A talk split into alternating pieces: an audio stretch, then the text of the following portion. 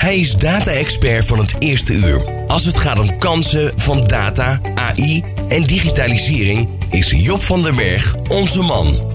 In Data Dinsdag neemt Job ondernemers mee in normale mensentaal. Na nog geen vijf minuten kun je verder met zijn praktische tips en tricks. Dit is Data Dinsdag.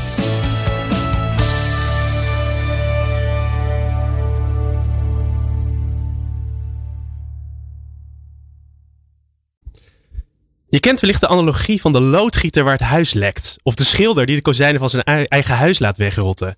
Zo moet ik bekennen dat ik als data- en AI-expert pas recent ben overgestapt naar online bestellen en laten bezorgen van producten in de supermarkt liggen. Online is immers data en vaak AI. Ik vond het toch nog best leuk om door een supermarkt te lopen en in de moment te bepalen wat we gaan eten en me te laten inspireren door wat er wordt aangeboden in fysieke stores. De twee jonge kids, rijen die steeds langer worden en de bezorgbusjes die af en aan door de straat rijden, ging ik toch overstag. En zo geschiedde dat ik nu ook het data-algoritme voed van een niet nader te noemen supermarktconcern. Want dat is wat er gebeurt als je klant wordt van een online dienst. Je wordt een datapunt die een algoritme voedt dat zich maar op één ding richt: zoveel mogelijk verkopen en conversies realiseren. Eigenlijk is daar één belangrijke truc voor die ze toepassen: het juiste product op het juiste moment naar de juiste doelgroep sturen. Je wordt getrechterd naar producten waarvan het algoritme denkt dat jij hier warm voor loopt. Als je erg gesteld bent op je vrijheid en onafhankelijkheid, blijf dan naar fysieke stores gaan. Want algoritmes en AI dresseren je naar specifieke producten. En alleen die producten krijg je te zien. En door mijn definitieve overstap naar online supermarkt word ik bijvoorbeeld alleen nog maar blootgesteld aan luiers, appels, maar ook maaltijdpakketten. So far so good. En wellicht herkenbaar het gevoel om getrechterd te worden door een algoritme. Interessant genoeg worden data scientists en engineers, net als op online platforms, ook steeds vaker beïnvloed door algoritmes. Ze krijgen modellen en code voorgeschoten waarvan een AI-model denkt dat dit hetgeen is wat hij of zij wil bouwen. Een voorbeeld hiervan is bijvoorbeeld de tool Copilot. Deze tool voorspelt welk model je probeert te bouwen. Je type wijze van spreken beeld een AI-model en Copilot vult alle code om dit model te bouwen aan. Fascinerend, een voorspelmodel voor een voorspelmodel. Dit proces wordt ook wel generatieve AI genoemd. Een AI-model produceert iets voor je. Ander voorbeeld hiervan is ChatGPT, waar heel veel over gesproken is afgelopen week. En ongetwijfeld heb jij dat ook voorbij zien komen. Wat eigenlijk een chatbot 3.0 is die zo goed is dat je inhoudelijke conversaties met een AI-model kunt voeren. En die echt verder kan helpen met allerhande vraagstukken. De drempel wordt steeds lager om met data en AI aan de slag te gaan. Wat heb jij aan deze informatie en waarom is dit relevant voor jou als bedrijf? Zoals het leven van de consument steeds makkelijker wordt gemaakt, zo wordt het leven van een dataspecialist ook steeds eenvoudiger en comfortabeler. De tijd waarin een data scientist uren code ging schrijven en dit from scratch deed, is aan het veranderen richting tools die al heel veel coding automatisch voor je schrijven. Je tikt twee termen en de rest wordt automatisch aangevuld. Het AI-model van het AI-model zou je kunnen zeggen. De inzet van AI machine learning wordt daarmee steeds laagdrempeliger, ook voor het bredere publiek. En niet alleen dat clubje dataspecialisten, we noemen dat low coding. Wat kun jij met deze informatie en inzichten? Nou, allereerst, data en AI worden, worden steeds toegankelijker. Maar dat betekent niet dat je morgen zelf meteen een model kan bouwen. Wel dat de drempel lager wordt en het meer voorhanden ligt. En de drempel zal in 2023 alleen maar lager worden, want we zitten echt op een kantelpunt dat AI en datamodellen breder beschikbaar en inzetbaar worden. Net als met online platforms die als consument gebruikt worden datatools ook steeds meer platforms waarbij convenience centraal staat. Het kost minder tijd en energie en mankracht. Dat biedt enorm veel mogelijkheden voor productizing en schaalbaarheid. Tot slot, in plaats van AI machine learning als vergezicht te zien voor jouw onderneming, is er op de korte termijn steeds meer mogelijk door deze tools en AI-hulpmiddelen. Schrijf je dataambities daarom niet vooruit, maar breng het naar voren. Steeds meer dataspecialisten zijn juist geschoold in het werken met standaard AI-tools. Dat wordt een nieuwe specialisatie. Doe daar je voordeel mee. Succes! Dankjewel, Job. Wat een mooi persoonlijk verhaal uh, heb je verteld. Welke supermarkt is geworden? Ik ben nu zo nieuwsgierig supermarkt met een blauw logo. Laat ik het daarop houden. Aha, dat dacht ik al. Ja, ja. Nou ja, eh, laten we straks gaan picknicken. Um, ik heb, heb je dit zelf geschreven? nou, zeker. Het interessante is dat ChatGPT kwam natuurlijk... Ik heb het geschreven voordat dat ChatGPT echt gelanceerd werd. En het, het is interessant dat Copilot in mijn team wordt dat veel gebruikt. Maar dat is echt een data scientist ding. En dat, dat GPT is natuurlijk mooi dat ook de brede publiek raakt. Dus ik heb het inderdaad zelf geschreven. Maar misschien kunt ChatGPT na afloop vragen of daar hetzelfde uit was gekomen. Of, uh, of een samenvatting te maken. Of misschien een mening erover te geven. Dat doet hij dan nog net niet. Het grappige is inderdaad wel dat we waren onlangs uh, in Silicon Valley bij OpenAI. De ontwikkelaar van ChatGPT. Maar ook bij Microsoft. De, uh, de mensen achter, achter GitHub. Waar GitHub Copilot dus ja. vandaan is. Ze zeggen ook ja, programmeurs gaan gewoon 30% efficiënter werken. Als ze gebruik maken van die AI-tools. Moet je bedenken, ze zijn zoveel programmeertekort. Ja. En ze kunnen gewoon 30% efficiënter gaan werken. Ja, dan kun je echt uh, stappen maken. Dan kan je enorme stappen gaan maken. Wat voor ambities je dan in één keer kan gaan waarmaken. Um, uh, uh, wat ik ook wel mooi vond, wat je zei op, is dat je dus een, dat we allemaal datapunten zijn. je, wordt, je, wordt, je wordt niet alleen klant, maar je wordt ook een datapunt. ik vond het wel een, beetje, een beetje dystopisch, dystopisch klinken bijna. Ja, en, en, maar het punt is dat die data scientist ook steeds meer een datapunt wordt voor de andere data scientists. Dat vind ik een beetje grappig, dat je dat B2B en B2C natuurlijk ook, nou, weet je, als ik een ander ben met jou, uh, wat, jij doet, natuurlijk dat je de consumentenkant, maar wat ik vind dat het Copilot is echt uh, eigenlijk AI en generatieve AI om de data scientists, dus de specialisten zelf verder te helpen. Dat vind ik een fascinerende uh, ontwikkeling die nu gaande is. Wat met, ja, met 7 miljoen, ruim 7 miljoen bezoekers per jaar, ontelbaar aantal klanten. Hebben jullie, zitten jullie op een soort data goud, goudmijn, kan ik me zo voorstellen. Wat doen jullie er al mee? Hoeveel data scientists lopen daar, daar rond in Groningen? Ja, we hebben echt een, een uh, heel gespecialiseerd datateam dat uh, ja, continu inderdaad met uh, niet alleen met, met historische prijsgegevens bezig is, maar ook ja, de productontwikkeling. en delen van die data kunnen we ook dan weer gebruiken, bijvoorbeeld in, in dat Tweede Kamerdebat dat een, een paar maanden geleden plaatsvond over de ontwikkeling van de energieprijs. En ja, dan, dan is het heel handig dat je ja, je eigen data kunt analyseren uit het verleden.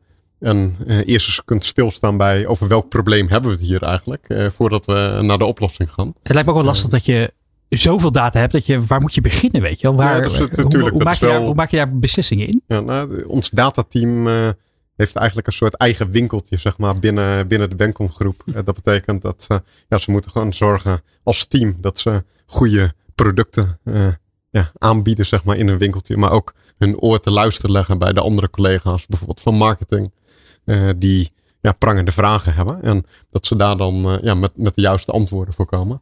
Maar ik, ik ga deze zeker meenemen. Uh, dus uh, Job, je wordt bedankt. En, en, Graag gedaan. En, Job, als je nou... Hè, je, je, bent natuurlijk ook een data, data liefhebber, een data minner. Als je dan denkt over die enorme data warehouse die achter de Bandcom groep zit. Wat zou jij, wat zou je daar, wat zou jij daaruit willen, willen, willen, willen ontfutselen? Wat voor data zou jij uh, interessant vinden om, om, om verder op in te duiken? Ja, ik denk de verrijking van, van jullie data, ik weet niet of jullie dat al doen hoor, met andere databronnen.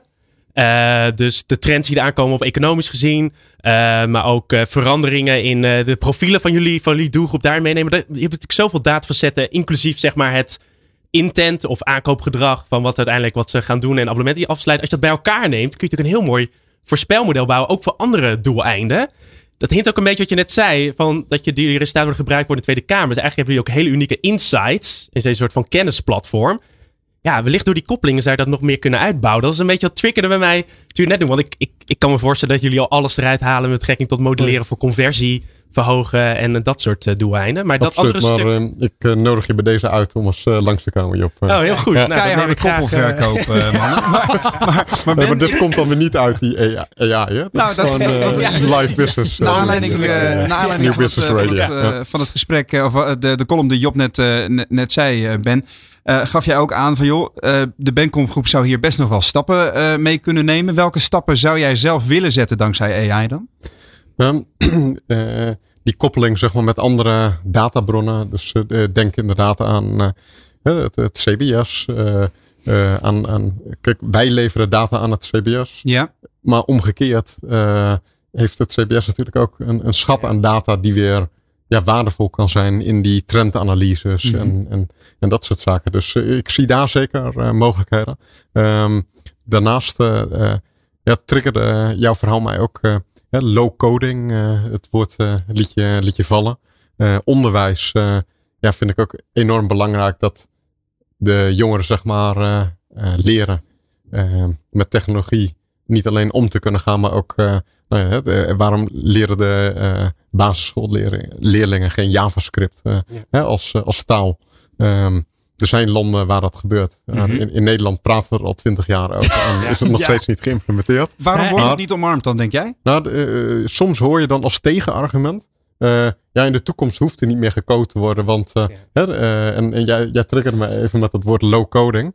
Um, maar ja, zelf denk ik dan nog steeds, ook met low coding, is het handig om wel een beetje de basisbeginselen zeg maar, van die coding te weten. Uh, vergelijkend een beetje met uh, de Google Translate.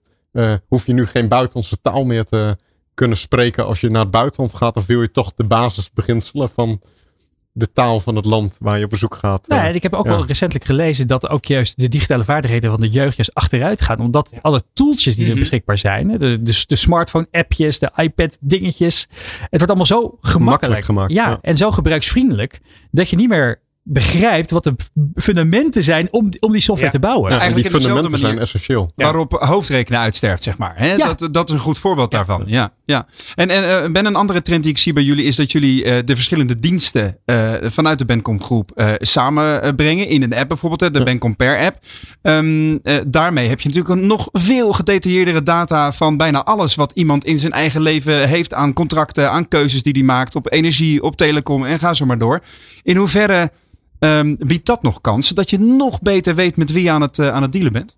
Natuurlijk is dat, uh, uh, ja, hoe meer je weet zeg maar, van eh, de persoon in kwestie, hoe gepersonaliseerder je het, ja, de vergelijking en, en het aanbod zeg maar, in beeld kunt brengen. Ja. Dus dat heeft zeker voordelen.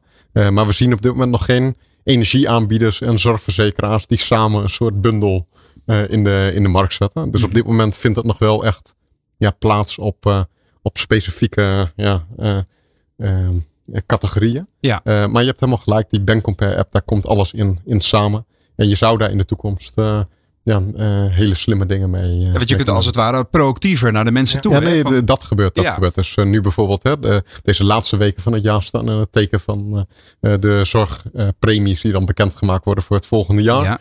Ja. Nou, net als de energierekening gaan, gaan, ook die kosten van de zorgverzekering hard, hard omhoog. En Ehm, nou, dan hebben we bijvoorbeeld uh, geanalyseerd dat, uh, wat de gemiddelde stijging is van die, ehm, van die, van die premies. Ja. Maar ook uh, de bereidheid zeg maar, onder consumenten om nu in beweging te komen. En dan zie je dat er dit jaar een soort kanteling lijkt te zijn dat meer mensen bereid zijn om over te stappen. En dat merken we dus gewoon in, in de app, dat merken we op het platform. en ja, een, een marktpeiling, zeg maar, zeg maar, die je doet onder, onder het ja, publiek. Laatste vraag hierover, Ben. Je hebt ontzettend veel data ook over al jullie klanten en over jullie potentiële klanten die de sites uh, bezoeken. Um, maar als je zou kunnen doorfilosoferen, wat is data die je nu nog niet hebt, die je wel graag zou willen hebben om nog betere producten of diensten te kunnen bouwen? Ja, als je bijvoorbeeld kijkt uh, op het gebied van zonnepanelen, uh, willen wij het zo makkelijk mogelijk maken om die stap te zetten qua verduurzaming. En een van de hamvragen dan is kun je online uh, een omgeving bieden waarin je ja, eigenlijk je droomset qua zonnepanelen kan, kan samenstellen. En dat hebben we gerealiseerd met luchtfoto's. En, uh, ja, er hoeft dus niemand meer bij je aan de keukentafel thuis te komen en een hele offerte uit te werken. Dat vindt helemaal digitaal plaats. Um, maar daar zitten natuurlijk een paar aannames in. En die aannames die worden dan nog in een telefoongesprek, uh, we noemen dat desk research, wordt dat dan hè, nog, nog nabesproken met, met de consument. En ik denk dat met eh, AI en met nog meer databronnen die je zou kunnen aanspreken, de precisie zeg maar, van ja, jouw droomoplossing qua zonnepanelen op jouw dak nog verder verbeterd kan worden. Dus we zitten nu zeg maar op 90%. En ik zou hem heel graag naar 100% willen, willen trekken. Wie niet? Ja. Ik, zie, uh, ik zie Job van het Bluefield Agency al denken van hier is een mooi project voor, voor mij in het verschiet. Dit was Data Dinsdag met Job van den Berg van Bluefield Agency. Zijn radiocolumn kun je wekelijks ook live beluisteren. Op de dinsdag bij De Ondernemer Live op Nieuw Business Radio. Ben je nieuwsgierig naar ondernemersnieuws, maar dan op zijn Nico's? Luister dan de podcast Ondernemertjes met onze huiskolonist Nico Dijkshoorn.